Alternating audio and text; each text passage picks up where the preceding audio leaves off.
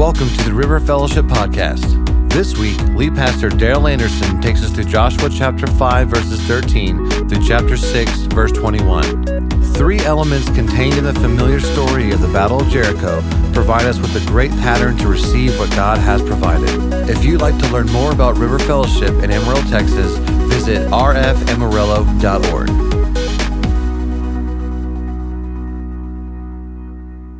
We're continuing this journey with Joshua into the promised land. Last week we found, uh, we left Joshua and the Israelites in Gilgal. They had crossed the Jordan, they were camped out in Gilgal. Now we're going to see them actually take Jericho. In fact, the message this morning is entitled, The Wall Must Fall. And it's the story of Jericho. Now, this is a very familiar story that I'm sure you've heard since you were a little child. In fact, you may know this little song. If you know this little song, I want you to sing it with me. Okay? With all the other, all the stuff that goes with it. Okay, you ready? Joshua fit the battle of Jericho, Jericho, Jericho. Whoa, Joshua fit the battle of Jericho, and the walls came tumbling down, doobie down, doobie down, doobie. You don't know that part? Oh gosh. Thanks for participating. The point of that is just to say this, this story is popular even from little, our childhood. We've heard this story dozens and dozens of times. Probably every one of you could come up here and share this story verbatim, just like I could. So you may be wondering, with a story that familiar that I've heard that many times, can you possibly hear anything new? Can I learn anything new? Can God say anything to me in this story that I've heard a million times? I hope so. I hope it's like a, some of those favorite songs that we have. We've heard them dozens of times. We know the lyrics, we know the melody, we sing them all the time. But boy, when they come on, there's still something when that song starts, there's still something that moves us and speaks to us. And man, it's just, it's an experience, even though we know it. That's what I hope the morning, this morning's like. Even though you've heard this story, I pray that the Spirit would still prick you and speak to you and minister to you, do something in you even in the midst of a very familiar story, that God has some kind of nugget that He can give for you. So let's take a look at the story of Jericho. We're actually going to pick it up in chapter 5, verse 13. The story actually begins here. Verse 13 says, Now, when Joshua was near Jericho, now to remember, they're in Gilgal, camped out. That's about 10 miles from Jericho. So, probably what is happening now is Joshua has left the camp, he's gone closer to Jericho, and he's doing some recon of his own. He's investigating the lay of the land. He's looking at the wall. He's looking at the city. He's strategizing. He's thinking about, okay, how in the world are we going to take this city and collapse this wall? How are we going to take Jericho? So that's what's happening here. While he's doing that, it says that he looked up and saw a man standing in front of him with a drawn sword in his hand. Joshua went up to him and asked, Are you for us or are you our enemies? Now, to me, this is a weird encounter because I don't know anybody that's going to go up to somebody with a drawn sword and then ask, Are you a friend or a foe? I would want to know that before I approach the guy. But he doesn't. So it's weird. But the reply is even more odd to me. In verse 14, he says, Neither. I'm not for you and I'm not your enemy either. Now, we don't have time to talk about that this morning. But he continues and he identifies himself. He says, Neither. But as commander of the army of the Lord, I have now come. So he identifies himself. Some people say that this is what's called a theophany, which is simply God manifesting himself in a very visible or audible form. I would even say it's probably a Christophany, where it's the pre incarnate Christ, if you will, um, manifesting himself in this conversation. Why? Because he's the commander of the army of the Lord. Now, the army of the Lord is that, that, that host of angelic beings who stand at the ready to defend God's people. So he's the commander of that army. So I think he is probably a pre incarnate Christ. So look what Joshua does in verse 14. He says, Joshua just fell face down to the ground in reverence. The most appropriate response if you have that encounter. But he asked him, What message does my Lord have for his servant? The commander of the Lord's army replied. Now, if this was just an angel, he would have told Joshua to stand, but he doesn't. So we see that this is an encounter with God that he's having. He says, Take off your sandals, for the place where you are standing is holy. And Joshua does so. Does that sound familiar to another time you hear the same thing? When Moses in the burning bush says, Take off your sandals, you're standing on the holy ground, that was a commissioning time for Moses, an encounter with God before he's going to embark on his task. So now we're seeing the same thing where Joshua now is having this encounter with God before he embarks on this great encounter. And in my opinion, he needs this encounter desperately because he's looking at Jericho and he's trying to decide how am I possibly going to defeat this city? Because chapter 6, verse 1 says, Now Jericho was tightly shut up because of the Israelites. No one went out, no one came in. In other words, the Jerichoans, they were ready for battle. They had shut up the city, they were armed, they were ready, they were prepared. Nobody was leaving, they had fortified their ranks, and they were ready for battle. On top of that, they had this huge wall and these fortified gates that they have to try to get into. On top of that, He's going to lead a group of people that have been in the desert for 40 years. They don't have the military training. The former uh, armed guards have died in the, in the desert. Now you have all the young guys. They've not been in battle. They're still green. They don't really know how to fight. And so he's going into this battle with this kind of army. So you have to know that there's some, some anxiety and some concern on his part. God knows that. So he comes and he has this encounter with Joshua. And this encounter was to remind Joshua, I've already gone before you. I've got this under control. It's taken care of. Look in verse 2. He says, Then the Lord said to Joshua, See, I have delivered Jericho into your hands, along with its king and its fighting men. It's a time to remind Joshua, I've got this. I've gone before you. The battle is already won even before the fighting starts. The victory is ensured, and you haven't even had to do anything yet. It's a great principle for us in this part of the story, and that's this we must prioritize encounters with God. We need to prioritize encounters with God before you make any decision in your life, you need to have an encounter with God. Before you embark on this spiritual battle, in the midst of a spiritual battle that you know is about to take place, you need to have these encounters with God, this time where you're meeting one on one personally with Him, because it's in those times that we gain the trust that we gain the reminder that God's already gone before us. Even in the midst of our struggles, our spiritual battles, what we're going to face today, what we're going to face tomorrow, what we're going to face next week, God's gone before that. And it's in these encounters that God has the opportunity to minister to our spirit, minister to our heart, and say, hey, don't worry, I've got this. So, whatever issue you may be facing today, whatever decision you need to make today. Whatever victory you may need in your life today, go to God first. Have an encounter, meet with Him, and let Him do what only His Spirit can do in your heart and to minister to you. After this, though, we see where God now begins to give us some very specific instructions to the Israelites. Look in verse 3. God says, March around the city once with all the armed men. Do this for six days. Have seven priests carrying trumpets of ram's horns in front of the ark. On the seventh day, march around the city seven times with the priests blowing the trumpets. When you hear them sound a long blast on the trumpets, have all the people give a loud shout. Then the wall of the city will collapse, and the people will go up, every man straight in. So Joshua, son of Nun, called the priests and said to them, Take up the ark of the covenant of the Lord, and have seven priests carry trumpets in front of it. And he ordered the people, Advance, march around the city with the armed guard going ahead of the ark of the Lord. When Joshua had spoken to the people, the seven priests carrying the seven trumpets before the Lord went forward, blowing their trumpets, and the ark of the Lord's covenant followed them. The armed guard marched ahead of the priests who blew the trumpets, and the rear guard followed the ark. All this time, the trumpets were sounding. But Joshua had commanded the people do not give a war cry, do not raise your voices, do not say a word until the day I tell you to shout, and then shout. So here's the scene. For six days, they're marching around the city. You have an armed guard leading the way, You have priests blowing trumpets, following them.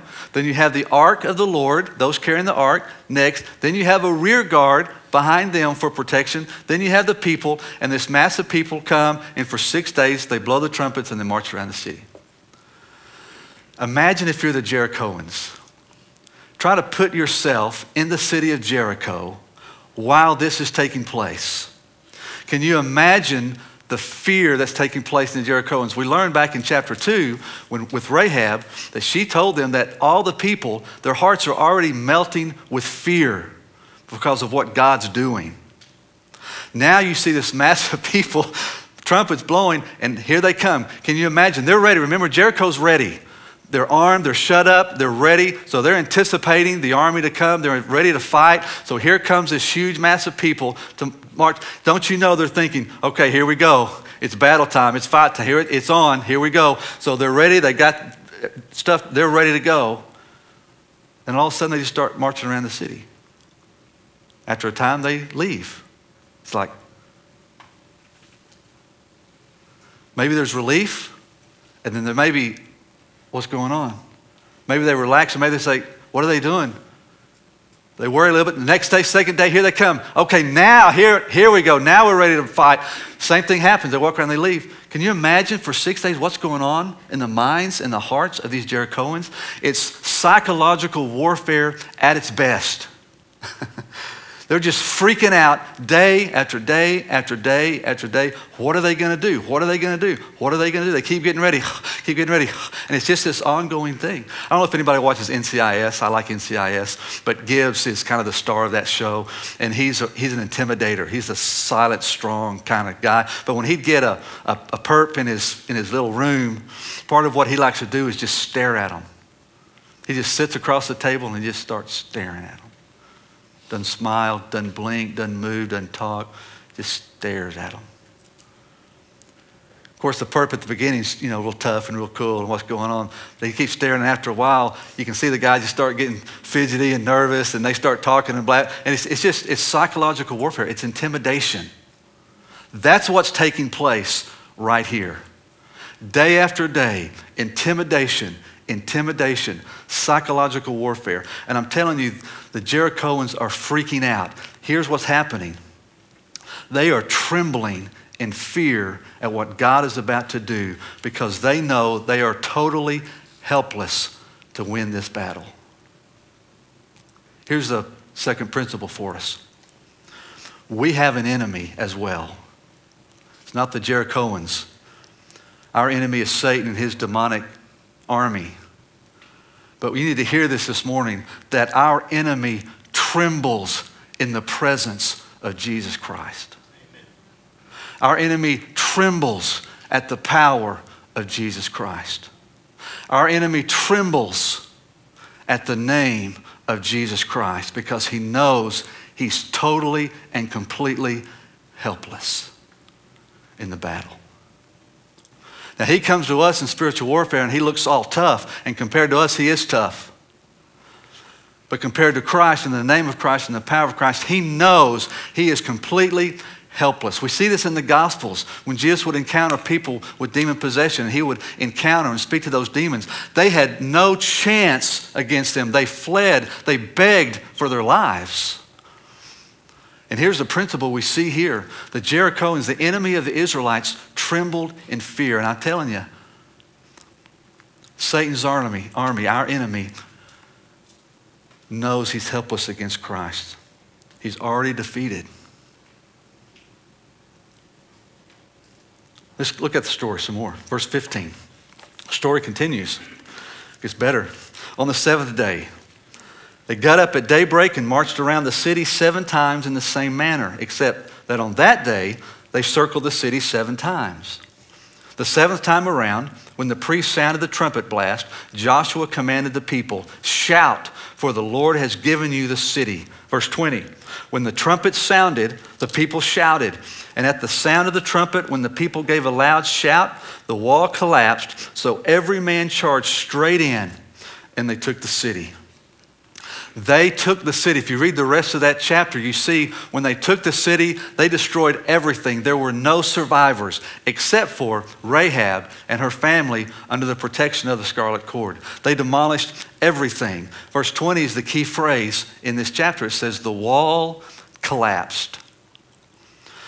Now, there are some historians, some scholars, even some, theolo- some theologians that try to naturalize the collapse of the wall, to excuse, to explain the fall of the wall. That it was not a God thing, it was just something that was a great coincidence and happenstance for the Israelites. Some say it was an earthquake. There just happened to be an earthquake right at the right time, and they fell the wall, and so they're able to go in. Some say the wall was so dilapidated, it's been there for hundreds and hundreds of years. It was dilapidated, had weaknesses, had cracks. So, with all those people marching, all the trumpets blowing, everybody shouting, stomping, all the vibration just made the wall crack and fall over.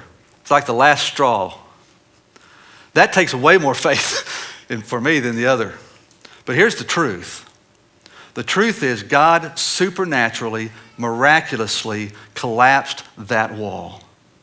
Because here's part of the battle when Joshua's up Jericho before he has the encounter. He's looking at that wall, and in his just natural mind, just as a, as a warrior, he's trying to say, How in the world are we going to collapse that wall?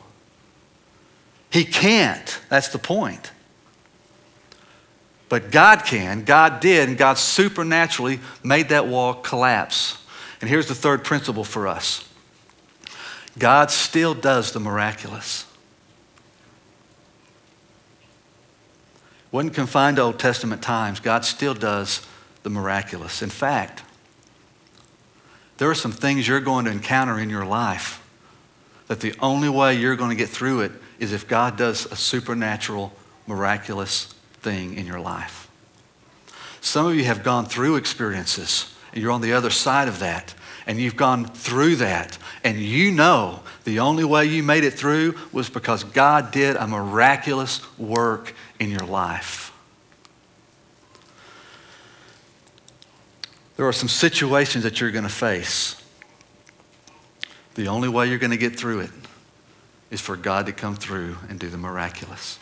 There may be some strongholds in your life that you're never going to get victory over unless God does something supernatural in your life. There may be some passions and some pursuits that God wants to instill in you to use in the kingdom they're never going to get placed in there unless God just does a supernatural work in your life. So maybe, here's a question for you. Maybe today you need God to do something miraculous in your life, in your situation, maybe in your marriage, maybe in your family, maybe with some wayward children, maybe in your finances, maybe in your health, maybe in your spirit, maybe in your heart, something. You're saying here, God needs to collapse the wall in my life. He can do that. He does do that. He will do that if you call on Him to do that. I want to illustrate this concept a little bit for you. Okay? Now, I want to preface it with this is low budget theater. In fact, this is extremely low budget theater. In fact, we could say this is no budget theater, maybe. But I want to illustrate what I've been talking about a little bit. And I just realized I didn't bring my marker, so you'll have to use your head without writing. But this is the wall. This is the wall of Jericho.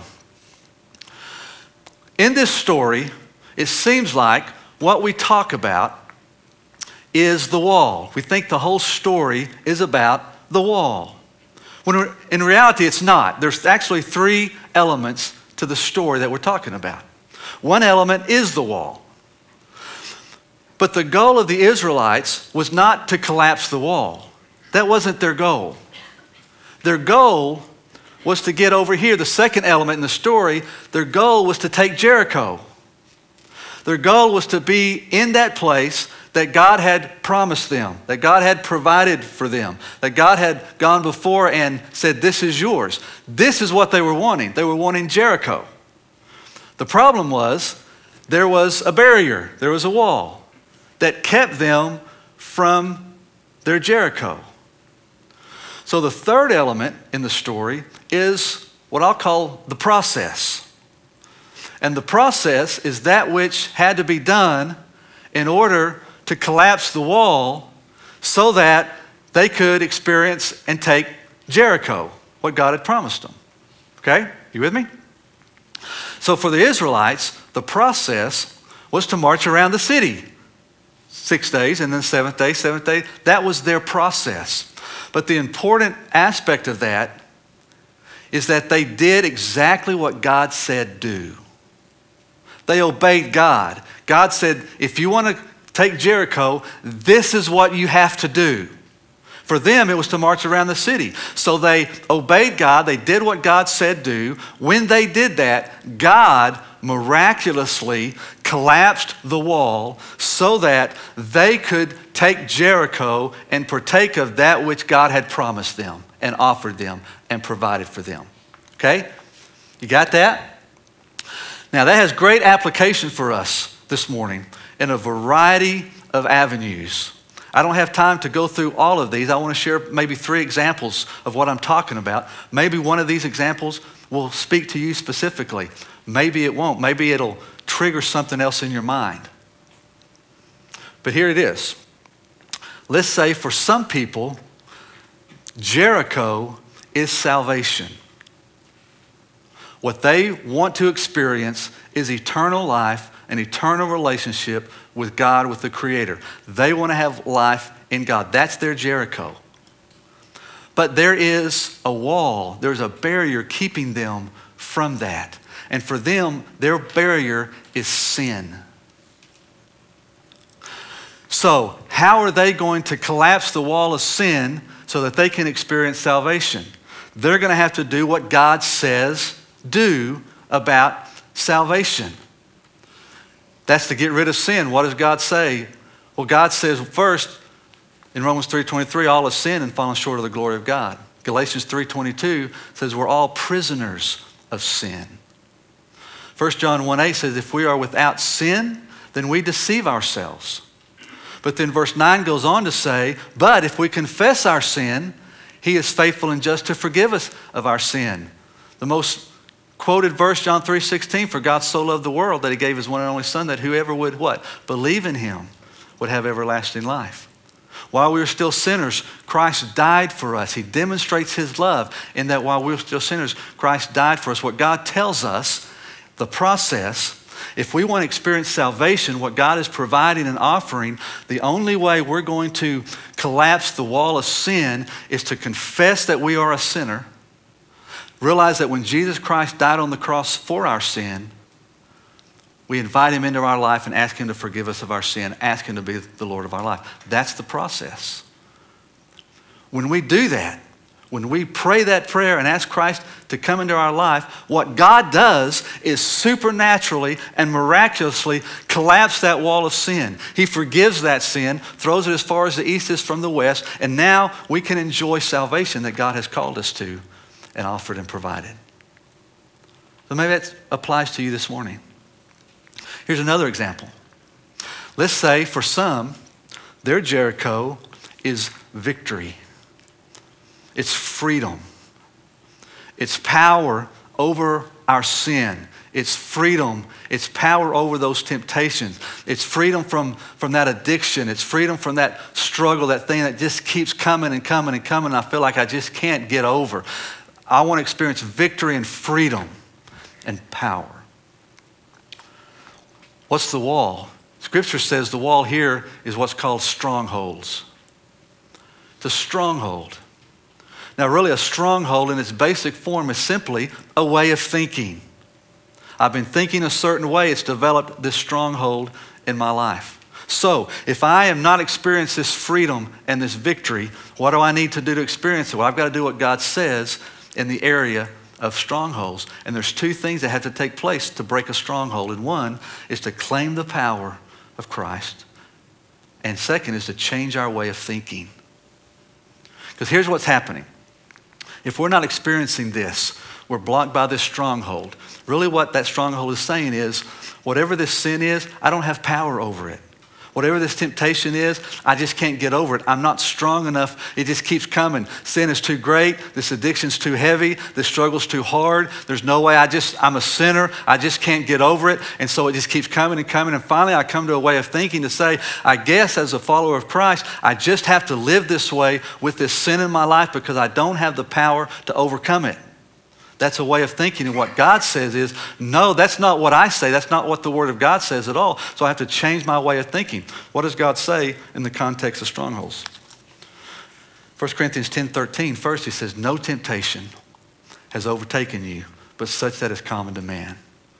And God is faithful he will not allow you to be tempted above what you are able, but with the temptation will give you the power to bear it by enabling you to stand under it. In other words, what that is saying is there's no temptation that is stronger than God who can give you the ability to say no and to resist that temptation.